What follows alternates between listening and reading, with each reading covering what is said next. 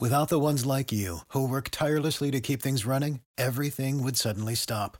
Hospitals, factories, schools, and power plants, they all depend on you. No matter the weather, emergency, or time of day, you're the ones who get it done. At Grainger, we're here for you with professional grade industrial supplies. Count on real time product availability and fast delivery. Call clickgrainger.com or just stop by.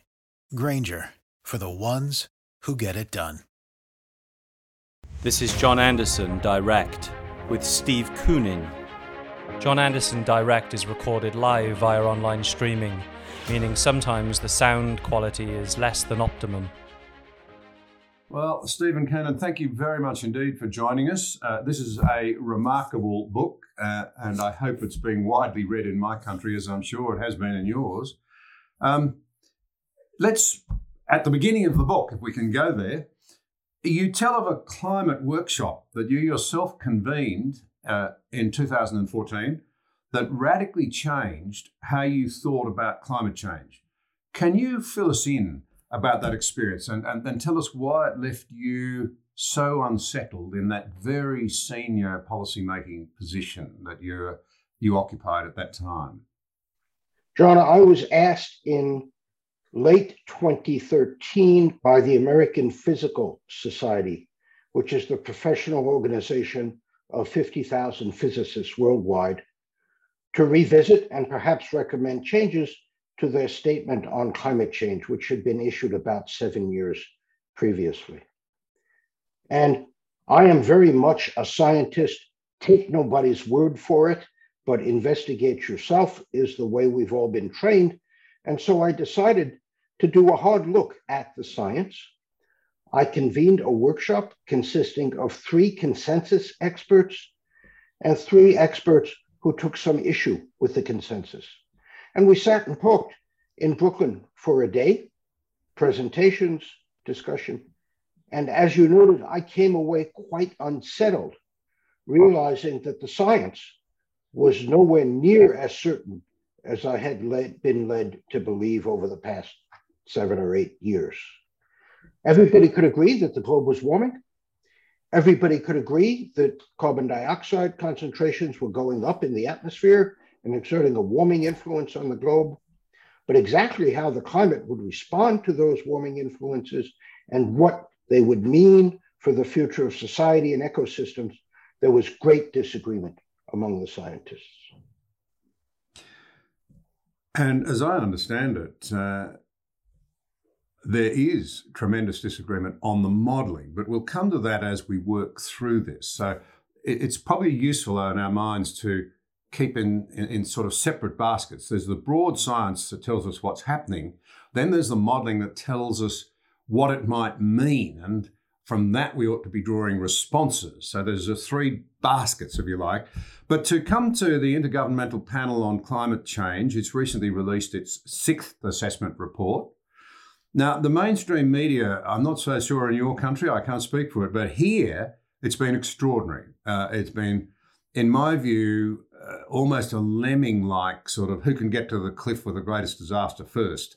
It cites the report endlessly as further evidence that major changes in climate are inevitable and irreversible, with carbon emissions causing extreme weather events, this linking of the two, to become more common.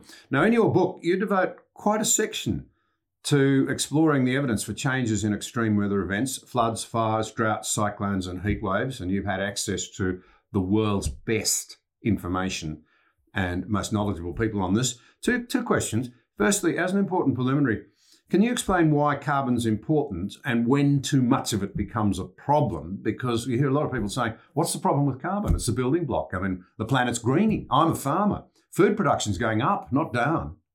And, and secondly, according to the IPCC's assessment reports, are each of these weather extreme weather events becoming more common and, and, and, is human activity responsible for those events so, so those are excellent questions and that's an excellent parsing between what we've seen in the climate system versus how we might project its changes uh, let me talk about carbon first we use that word loosely in common discussion but in fact, it is the molecules that contain carbon that are of concern.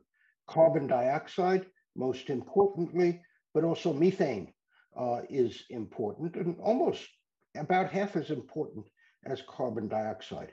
When those molecules are in the atmosphere, they retard a little bit more of the heat coming off the planet's surface and so warm it. That is the greenhouse effect. They are not the most important greenhouse gases. That's water vapor, and there's a lot of it there naturally. But the little bit extra that human activities are adding to the greenhouse gases is what is of concern. And again, um, the models that are used to estimate how much they are influencing the climate and how the climate might respond suggest that we could see a warming averaged over the globe of two to three degrees by the end of this century relative to what it was before human activities were significant. So um, it's already uh, since the Industrial Revolution, we say it's what up about one one degree, one one and a half. One point one, yeah. So we're roughly doubling that, or maybe a bit more, by the end of the century on a current do nothing course. The IPCC says that under a plausible moderate emissions scenario for the future, we would see another 1.5, 1.6 degrees of warming by the end of the century relative to what we saw in the year 2000.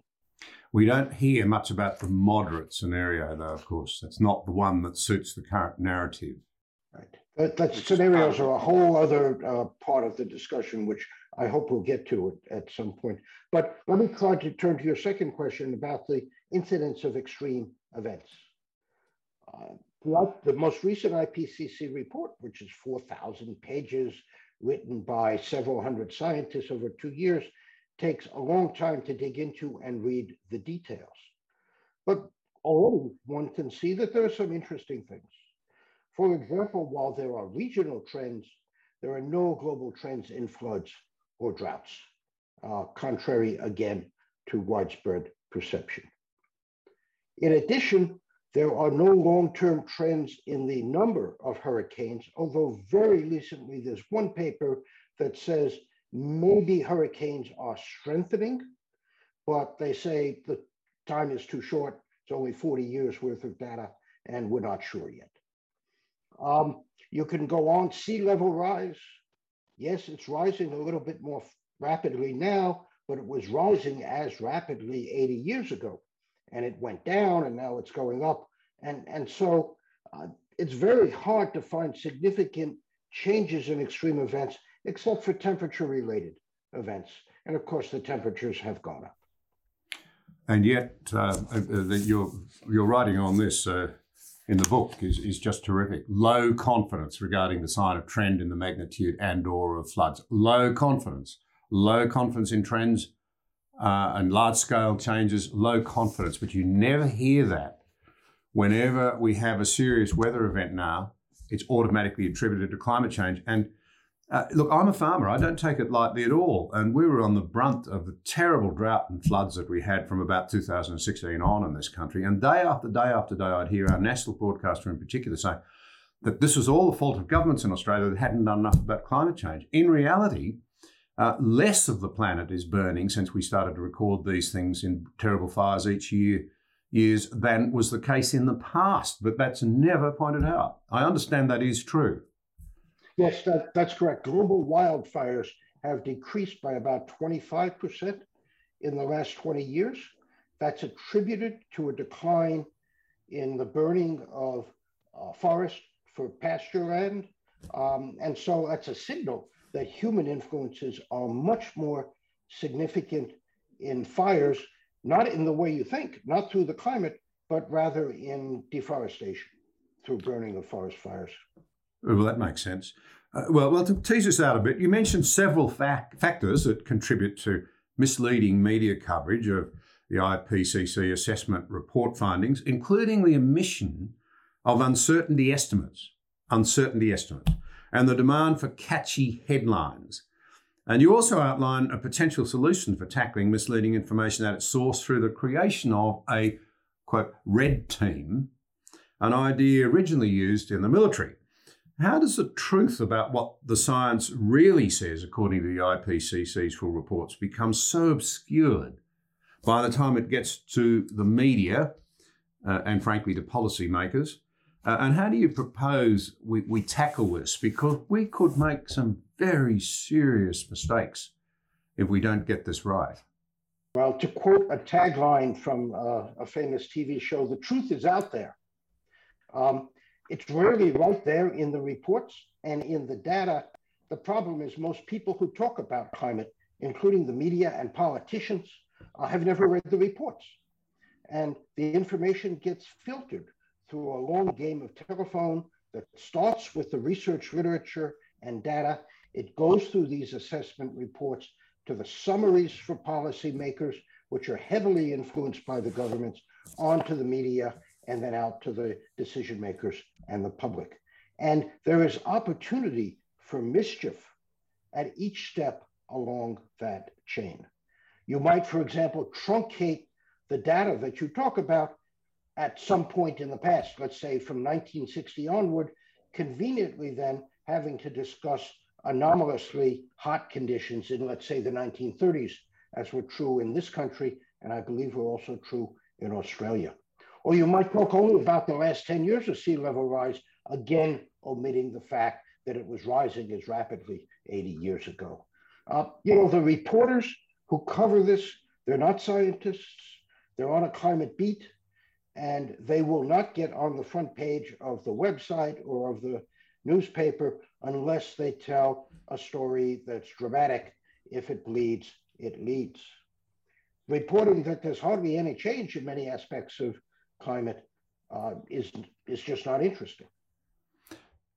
Well, uh, perhaps that reflects something that seems to be deeply innate in the human psyche a desire to catastrophize. And the problem when you catastrophize is that you often then make emotional rather than rational and scientific responses, which can make the problem worse.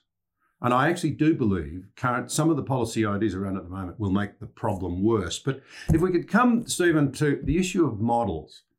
Uh, one very prominent Australian writer um, often writes about how we got the modelling on COVID around the world so hopelessly wrong, and then goes on to say, why do we place so much confidence in the modelling on the impact of, of, of, of the established realities in science uh, and, and rely on that modelling so far out when, in fact, we can't even rely on it to show us accurately what's happened in the past. So, so if we give if we take that models are fundamental to most climate change research, uh, you point out that climate systems are fiendishly difficult to model in a way that accurately predicts future climate patterns or even accurately reproduces what's happened in the past.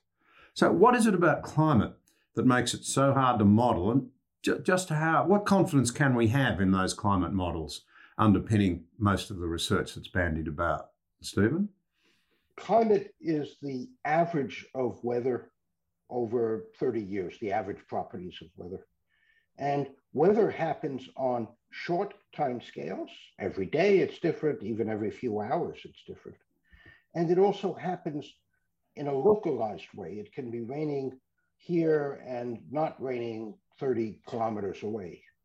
And so, in order to describe the weather and then be able to take its average, you need a lot of little boxes in the model that are going to cover the Earth in the atmosphere and in the ocean. And then you need to move the air and energy and water and so on on pretty short time steps, let's say every 10 minutes typically, and to do that for centuries.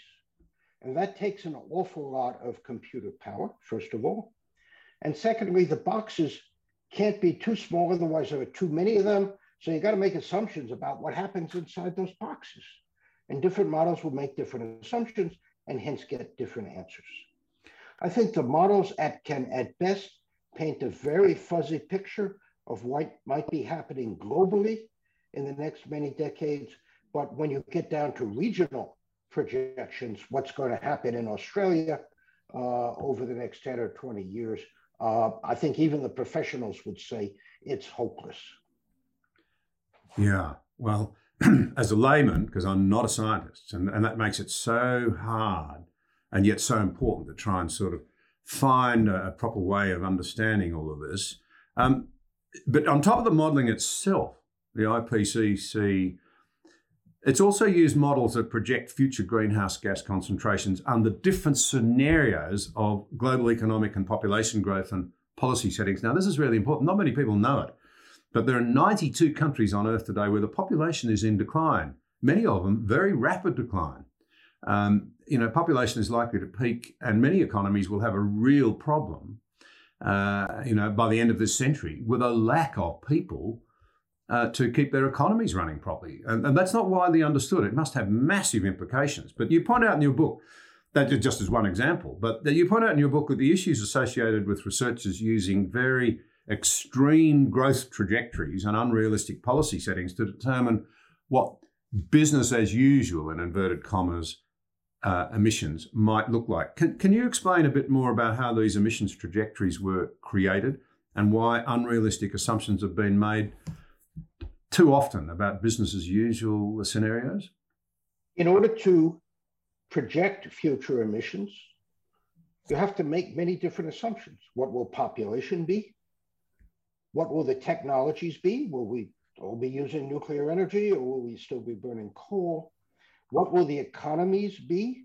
Because energy use is strongly coupled to economic activity. And then, of course, the population of the globe. You can't predict all of those things with any great confidence. And so, what researchers do is make scenarios. These are different stories about the future of the world. In one extreme, it might be a very populous, coal heavy world. In another extreme, the population might stabilize at 9 billion people, just slightly more than the, seven, than the 8 billion today, uh, and run on renewables. And these scenarios are not meant to be predictions, but merely to span the range of future possibilities.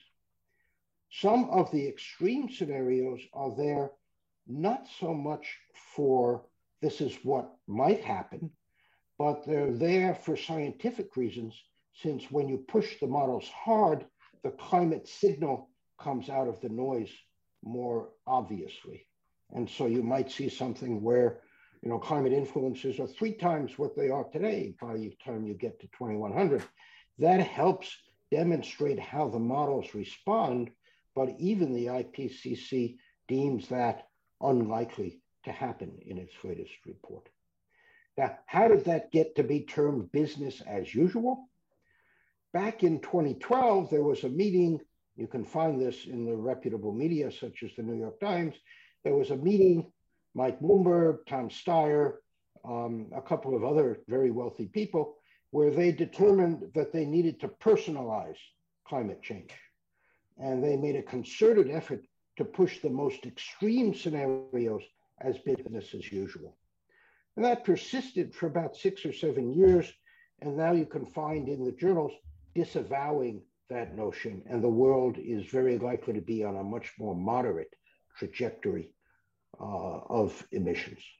Yeah, you refer in the book, uh, I can imagine that this would happen, that there would be scientists who you respect and uh, who would respect your capabilities in this area, but they say, look, you know, you're undermining our attempts to convince people that urgent attention and, and action is needed now. And so what you're seeing is this human tendency, even the best scientists, if I may say so, are in the end human. They want to be, they want this stuff to be noticed. Uh, and so that can lead to this over egging of the cake looking for action. And I think that in itself is quite a problem, uh, you know, when it comes from experts, when people who do know what they're talking about. It is uh, really a problem. In other parts of my life, I have been giving advice to decision makers for a long time. When I was chief scientist at BP, I was advising the executives there on technology and strategy. In advising the US government, I'm involved with the safety and reliability of our nuclear stockpile. I was involved with the Human Genome Project and setting its quality standards. And I adhere to the training and mentoring that I had from the previous generation, you tell it like it is as a scientist, because it's not your job to make the decisions. Your job is to inform the decisions and to do so in an unbiased complete and transparent way. But in the end, these difficult decisions about whether to decarbonize or not, for example, that they're values decisions. They have to fold in the scientific certainties and uncertainties with the values uh, intergenerational equity, north south equity, economic development versus the environment, and so on. And those are not scientific issues, they're really political issues. So I'll try, and I think many of the best science advisors try to just do the facts. Here, here's what might happen. Here are the risks. Here are the uncertainties, mm. uh, and let the decision makers do what they're supposed to do. Uh, as a former decision maker, very much I stress former. I'm very much a private citizen again now, but there's always that tendency then to grab hold of something and and hype it up to spin it. Uh, and there's an enormous amount. I mean, I mean, you needn't comment if you choose not to, but uh, as a former practitioner of the art, I see an awful lot of politicians who know almost nothing about the science at all. Their, their objective is to garner votes and support. And I think I actually think that they're in danger of going over the top, of creating an environment where you can't get rational decisions. And one of the reasons you won't get rational decisions is that so many people can be left out if you rush too quickly. Too many people are hurt. We saw that in the last election here. And one of the things that was being said was the one side of politics had a very ambitious program which was uncosted and not detailed. Whenever they were questioned about it, the response was, oh, but the costs of not doing anything will outweigh the costs of uh, uh, of going down this road. That's not good enough in policy terms. That would be like a scientist just perverting their own trade. You have to be prepared to argue the case. Um, do you have any thoughts? Oh, this is a really important issue because it's never discussed. With your background, can you comment on just how badly, say, we do have that mid range scenario? Say by the end of the century, we're at, um, we've had a, a, total of three degrees warming since before the Industrial Revolution. What would that mean for the global economy? Because we need to do some benefit cost ratios. We need to understand what we're actually really dealing with here uh, and, and what the costs of action versus inaction might really look like. It's not getting much attention. This is one of the surprises that you can find if you read the reports carefully. You find it right there in the UN IPCC report, and you find it right there in the US government report. If the globe were to warm, let us say, even five degrees from today, so that's uh, six degrees um, from uh, pre industrial times, that the net economic impact on either the US or the globe would be about 4% in 2100. Now, 4%, is that a big number? Is that a small number? Well, consider that the economy has grown and is projected to grow at 2% a year. So that's two years worth of growth, 70 or 80 years from now. That's in the noise, far too small to make a difference. In other words, if the economy would ordinarily have grown by 400%, which is 70 years at 2% growth. It would have only grown instead by 384% rather than 400%. Far too small to project accurately and far too small in the sense that there are many other influences that are much more important on the economy than the warming that we've been discussing. It's right there in the report. Nevertheless, you see headlines that climate change is going to destroy the economy. And I would love to ask some of the politicians or some of the scientists, Mr. Gates, for example, Bill Gates, who's been very prominent about this, how can that be a climate crisis? It's right there in the reports, not Steve's science, but the consensus science. Uh, I'd love to see what the answer is. Yeah, as a subset of all of that, the most basic economic need of all of us is to be able to eat properly. Uh, I'm a farmer. I'm worried about weather. I do not take weather lightly. For my critics who might say I'm sounding like a climate denier, I'm not. I just want to get the policy right. But you cover this quite a bit. And you talk about how the key messages uh, um, coming through are that there might be some increase in the price of food, no mention of yield. In fact, the price increases that these projections point to are minuscule.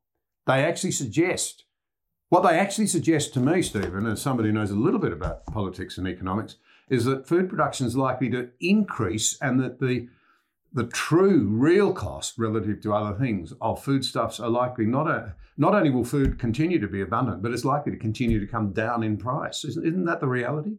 I would agree, and you know a lot of that has got to do with technology and farming practices and so on. And we are wonderful at adapting to whatever minor bumps in the road climate is going to throw to us. I'd, I'd like to come back just for a second to the political or the politician's motivation. There was a very astute and somewhat cynical journalist in the early 20th century, H.L. Mencken, yeah. uh, who said, and I may not get the quote exactly right, the purpose of practical politics is to keep the public alarmed by a series of hobgoblins, most of them imaginary, so that the populace will be clamoring to be led to safety. And I believe that that's much of what's going on in the climate story. In this country, we see it on the other side with immigration. I'm sure in Australia, it's not an unheard of uh, technique for other issues as well.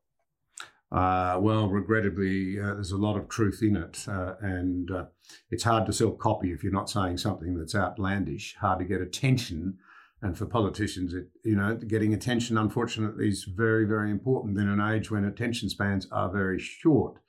Uh, the, the there's another there's a flip side to that coin though. Churchill commented on it, and when he was writing up the history of the interwar period in Britain, he said that um, the one thing politicians didn't want to do was to alarm people with the reality that there was trouble brewing across the country, across the, the channel. They, they didn't want to be disabused of that. So they, they're highly selective in what they want to worry us about. And I see that in the climate change debate, frankly, because uh, particularly the Europeans, I'll be really blunt about this, you get the impression that a great deal of what they're doing as they sort of pose on how much action they're doing and how good they're doing is they're actually outsourcing a lot of European emissions anyway to other parts of the world.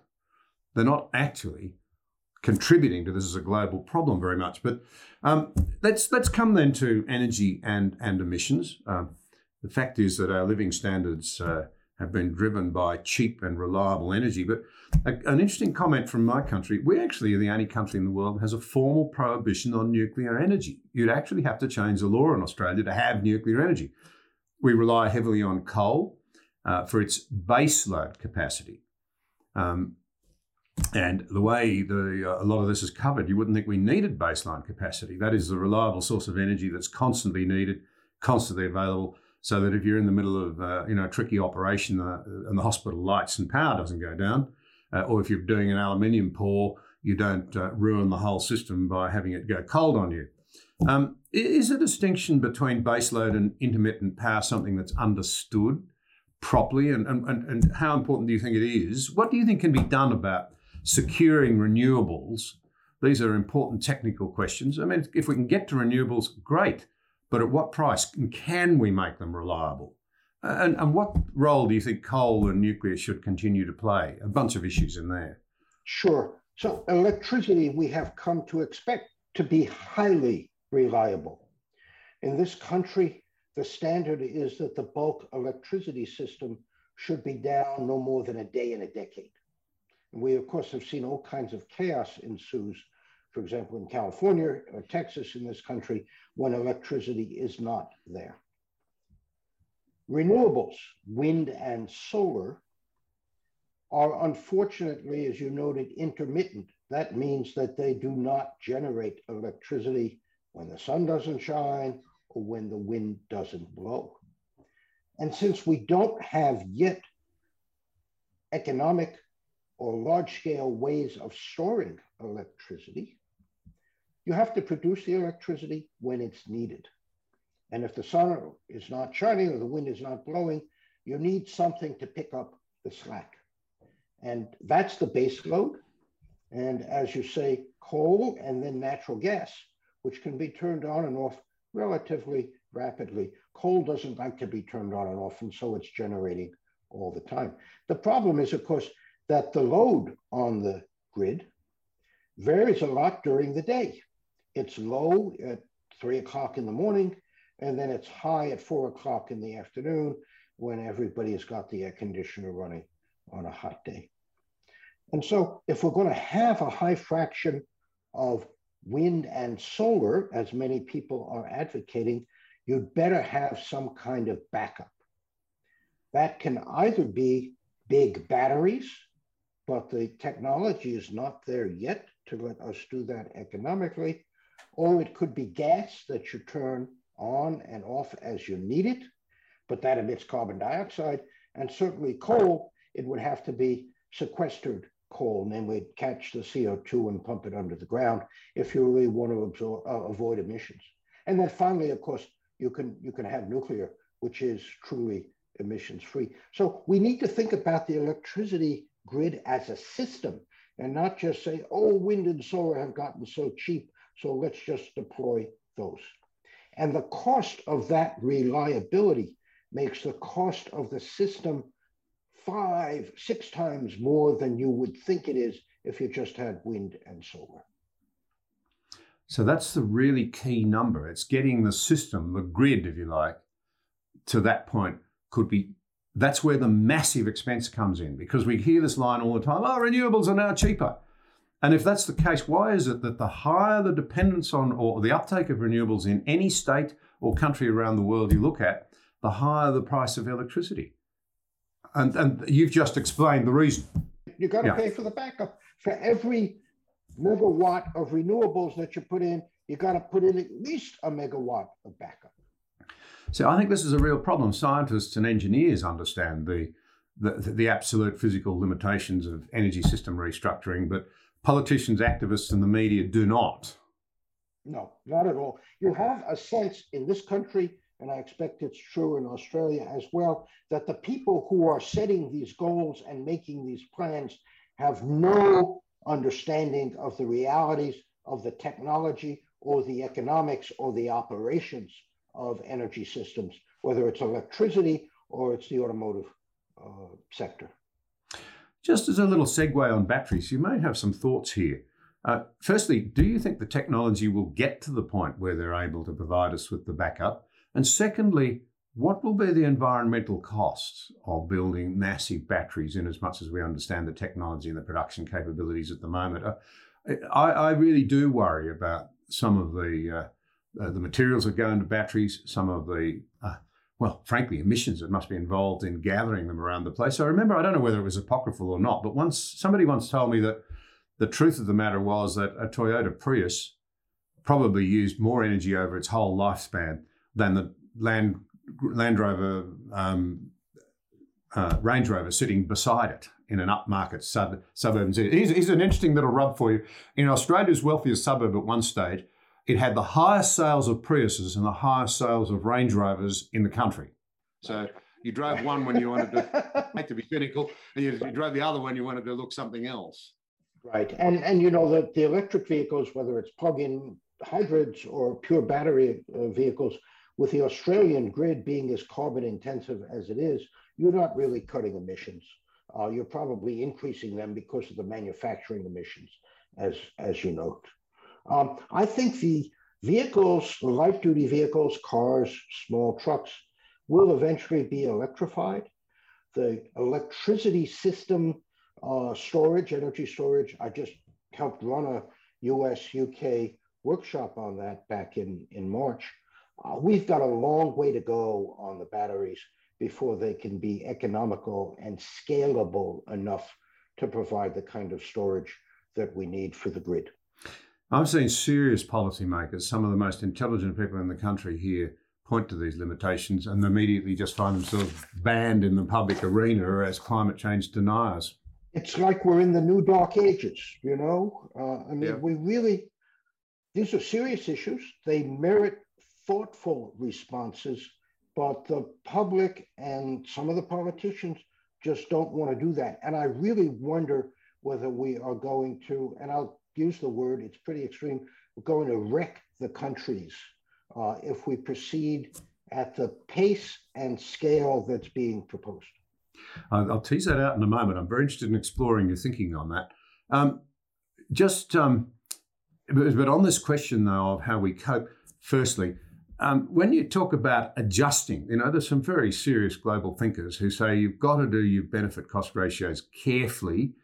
But the ideas of adaptation, and I come from a farming background, we've adopted, we've adopted to drought. Australian agricultural productivity has continued to rise despite the drought.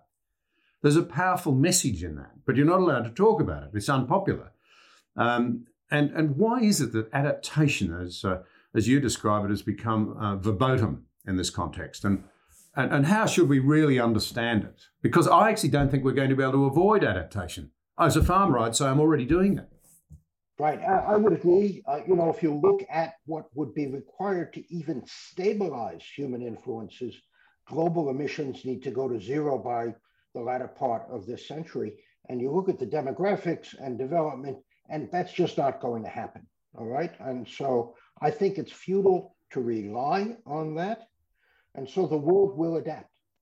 And adaptation has a number of advantages. First of all, it's agnostic. It doesn't matter whether the climate's changing naturally or because of human influences, we still adapt. The second is it's proportional. If the climate changes a lot, we'll adapt a lot. If it's a little bit, we'll adapt a little bit. The third is it's local. And so it's much easier to sell adaptation actions than it is to sell mitigation actions. You're not talking about problems two generations away and halfway around the world. It's here and now. And finally, adaptation is autonomous. We do it anyway, and it's effective. And maybe that's why people don't like talking about it. Uh, I've never seen anything like the pile on over net zero emissions. Uh, the Australian Prime Minister, I believe, actually has the right position. I admire him for it. He says it's a, it's a wonderful aspiration, but I want a technology roadmap to show us how we're going to get there. Uh, one of our eminent former chief scientists has been involved in a Princeton University exercise in America showing you what it looks like if you if America goes to net zero by 2050. I mean, it is you can do it, but the cost and the physical implications. You know, you've got wind farms for miles out to sea. You've got it's just extraordinary.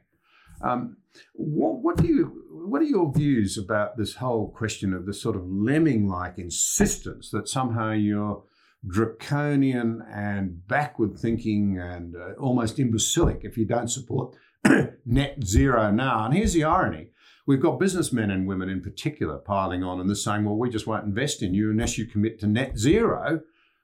Um, where are the engineers, the scientists, the business planners who say, well, actually, show us how you're going to get there? So uh, I'm allowed to say this because I used to be, and I still am, uh, after a hiatus, an academic, okay, a professor.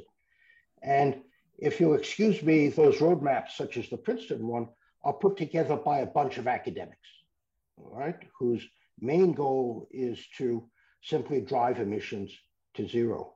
Well, that's fine, but they have no understanding of the realities of the energy system.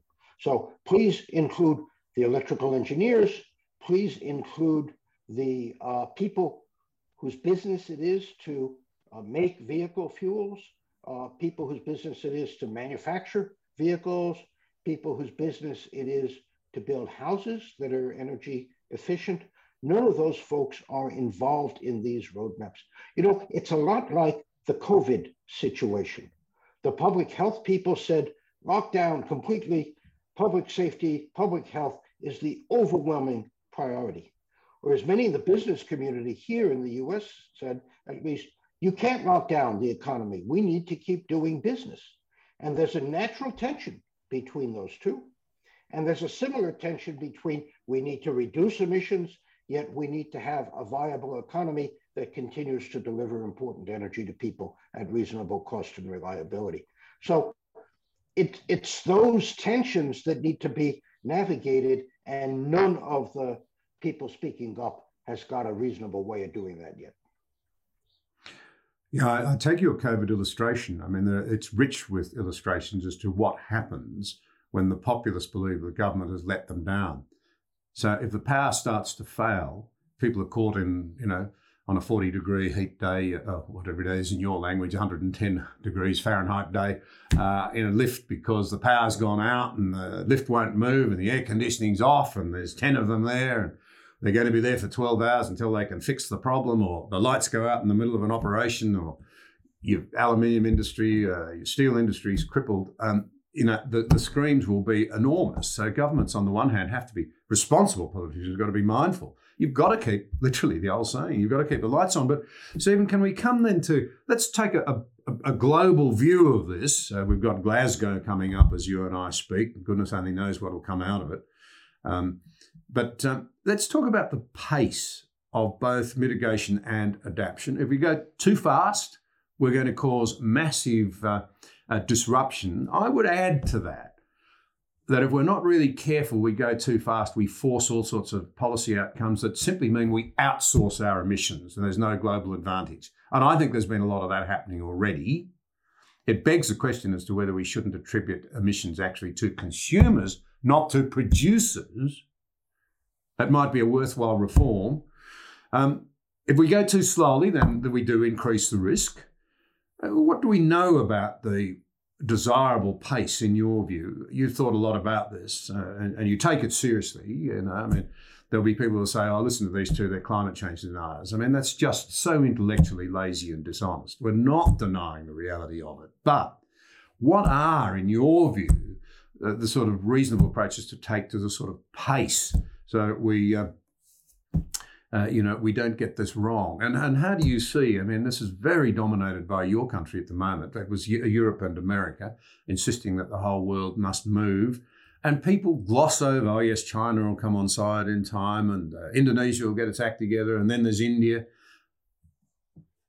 How do we get a global perspective on the right pace? William Nordhaus won the Nobel Prize in Economics in 2018 precisely for thinking about this question what is the optimal pace of reducing emissions? As you say, doing it too rapidly disrupts the economy, and I believe actually will also lose popular support. Doing it too slowly allows carbon dioxide to continue to build up and, redu- and, and increases climate risk and the associated cost. And so there is an optimum. The optimum, according to mainstream economic literature, is to allow the globe to warm by about three degrees by 2100 so that you can have time for economies to develop and technologies to develop and then come down a little harder on reducing emissions. That three degrees is twice what Paris is aspiring to, and in my opinion, will not actually succeed in meeting. And, and so you wish the politicians would um, not have gotten out over their skis, so to speak, uh, and advocating something that is so rapid and sweeping as to surely be suboptimal in terms of the overall cost. You see, I can see a scenario where many Western countries do commit to net zero by 2050, uh, and may even, some of them may even get there. In the process, they will do immense damage to their economies, to their political stability. They will make themselves perhaps marginally cleaner, but much weaker, whilst other countries ensure that while they become dirtier, they become richer, and the global outcomes are worse. I actually have serious doubts that it is possible that the world could get to net zero by 2050. Some countries might, but if it's a global problem, I think a question has to be asked is it possible? Is it even remotely possible that the world could get to net zero by 2050? Uh, you know, anything is possible, but I think it's very improbable. The real problem lies in the developing world. There are 3 billion people on the planet who don't have adequate energy. They need that energy to better their lives. And the most convenient and reliable way of getting that energy is fossil fuels. If you, not you, but if one advocates net zero, you had better also tell those countries how they're going to get their energy. Yeah. And no one has provided that answer as far as I know. Yeah. Can I ask you a question? Going to the title of your book, Unsettled, we do hear this mantra all the time that the science is settled. Is, is any area of science ever truly settled, in your view? All science is contingent. As facts change, you might change your understanding and uh, theories. There are some aspects of science that are almost entirely certain. Gravitation, how the planets move around the sun, uh, the basic laws of physics in everyday circumstances are virtually certain. There are other things that are far less settled, climate science most famously, but also many aspects of biology and certainly aspects of neuroscience, how the brain works is one of the great unsettled but yet to be understood issues of our time. There are some aspects of climate science that are settled. Globe is warming, warming influence, very fuzzy picture of what that mean for the means for the global temperature, but fuzzier yet for what it means for regional climates or how society might respond to it. So uh, the title of the book is really a double entendre. Uh, it is meant to refer to my state of mind when I discovered these things about the official science that don't comport with the political messages or the media, but also it refers to the science. And one has to decide for oneself is it settled enough to make trillion dollar changes, or should we be waiting and seeing whether we can improve our understanding, developing technologies, and making the world a better place with the energy that fossil fuels provide. Uh, yes, I, I, must say uh, I'd be very interested in your views on on the reaction. I mean, after all, uh, you're a man of who's held eminent positions that are directly relevant to this, where people, whether where thinking voters would expect you to actually be across the issues. You've, in good conscience, engaged your mind in a very powerful way with massive issues, uh, and and you've come down here where you're essentially saying the science is broadly settled. The modelling is, we can only have low confidence in it, and we need to be really careful about the actions we're taking. All of them seem to be very sound propositions to me. Now, I've had the experience uh, of people when I've said something publicly, and there's been you know people have disagreed, of people coming up to me saying. Um, I actually agree with you, just quietly, but uh, I'd never say so publicly, and you shouldn't have either. Tell us about the reaction to what you what you've said and the position you've adopted. Yeah. So, so there's a famous uh, quote that uh, a gaffe in Washington is when a politician actually tells the truth. Um, and I'm a scientist, and I see my job as to speak the truth. And what I've written in the book is not my truth, but is the truth of what's in the reports. And if you have a, if one has a problem with it, we'll have a conversation about who's denying what.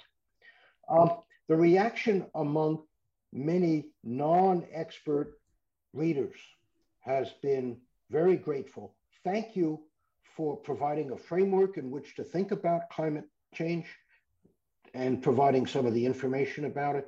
And thank you for pointing out the misrepresentations that are there in the media and in the politics. And in some cases, thanks for providing a reassuring message and not something that scares the bejesus out of young people. In other cases, uh, I've had the reaction you uh, alluded to, namely the experts. Some of the experts will say, you know, you're pretty right about this, but I don't dare say that in public. And then some of the more vehement uh, purveyors of doom have, uh, you know, called me the devil for doing this, uh, have cast all sorts of ad hominem aspersions on me. But I have to say, nobody has challenged the science as I've written it. Because, in fact, I've been very careful to take everything from the official documents. Yeah, I can see that. I mean, I approached it as a non scientist, but as a historian by background and a politician, uh, thinking this will be too dense, I won't be able to understand it um, in terms of information and what have you. But in fact, it's very readable. And that's the remarkable thing. Your sourcing uh, is such that uh, it, it's pretty hard to walk away from what you have to say, and uh, I do very much commend it. I'll hold it up again because the last time I did this, somebody said you didn't hold the book up long enough. So there you go. Uh, uh, this is worth uh, getting a copy of, Unsettled. Uh, what climate science tells us, what it doesn't, and why it matters. Um, but on this issue of young people, particularly, you know, concerned to do the right thing by the planet and what have you, what would you say to the Greta Thunbergs of this world, the radical Green Party political parties, uh, the new Green Deal in America, which I must say I found extraordinary that anyone took it seriously. I, I, really do, the new Green Deal. But to young people in particular, I mean, I'm told that 80% of young Australians have climate change anxiety. When I dug into it, I found actually they're more anxious because we've stripped them of hope on just about every front. They're worried about whether they'll get a job, they're worried about whether they'll be able to leave home. You know, the economic responses by Western governments in recent years have pushed up the price of assets. That's where the inflation's been when they pump too much money into the economy, so they can't afford a house. Uh, that's a bit rambly, but to young people who who, who want to do the right thing uh, uh, and are very worried about this, uh, what would you say? Because it seems to me that if you strip out hope and adopt a, a view of uh, catastrophic sort of deny, uh, it's all hopeless. Uh, you know, you, you won't deal effectively with anything. You'll just fold inwards and cower in a corner in fear. So they should, and obviously are concerned about the future, their futures, but also admirably the future of the planet. And what I would say is, first of all, please educate yourself about the various global problems. Poverty, food is less of a problem these days. We're growing, as I think we, we mentioned already, more than enough food to feed the planet. Public health, education, uh, the status of women, these are all important global issues, and one should be understanding of them, as well as, of course, the changing climate. But educate yourself about how big these problems are and how much we can do about each one of them. With respect to your own futures, there are many problems at national levels. I like to say in the US, we're four and a half percent of the population of the world, but we're roughly 20% of the GDP. And that means we're out of whack by something like four to one relative to the rest of the world. And you can be sure that the rest of the world is developing and catching up. And what happens as the United States starts to shrink or to decline in the league tables? We lose our preeminent status, which I think is in some ways happening already. That's the problem to be worried about, and not whether the globe might rise by another degree in temperature. You know, we've already risen one degree or since 1900, and we've seen the greatest advance in human prosperity we've ever had. And to think that another one or one and a half degrees in the next century is going to significantly derail that, I think beggars all understanding.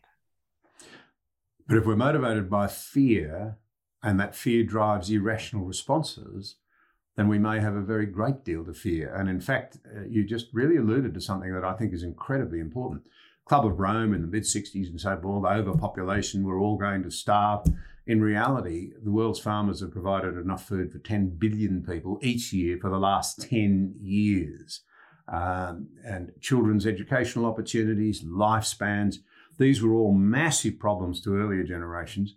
And by, yes, at times catastrophizing, yes, a bit of hype, over egging the cake, switching concerns to these things, but seeing them as challenges to be met and tackled and taken forward in a constructive way, unbelievable progress has been made. Hope is important. Uh, fear constipates. Yeah, and there will be more in this century, and the young people should be enthusiastic to be a part of that and not just bemoaning, oh my God, the climate is broken and the planet is dying. Steven, you've been very generous with your time. Uh, I, I, um, I'm amazed at the clarity and the, uh, the compelling nature of so much of what you've said. I appreciate it hugely.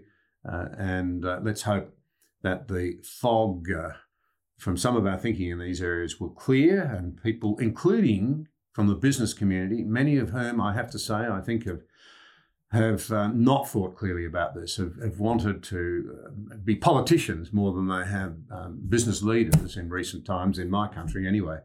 Uh, let's hope that uh, that a sense of proportion and of commitment to evidence and to science, your your discipline, rises to the fore again. But thank you so very much. I share that hope as well, and it's been a pleasure talking with you. You've been listening to John Anderson Direct. For further content, visit johnanderson.net.au. For the ones who work hard to ensure their crew can always go the extra mile, and the ones who get in early so everyone can go home on time, there's Grainger, offering professional grade supplies backed by product experts so you can quickly and easily find what you need. Plus, you can count on access to a committed team ready to go the extra mile for you. Call, clickgrainger.com, or just stop by. Grainger, for the ones who get it done.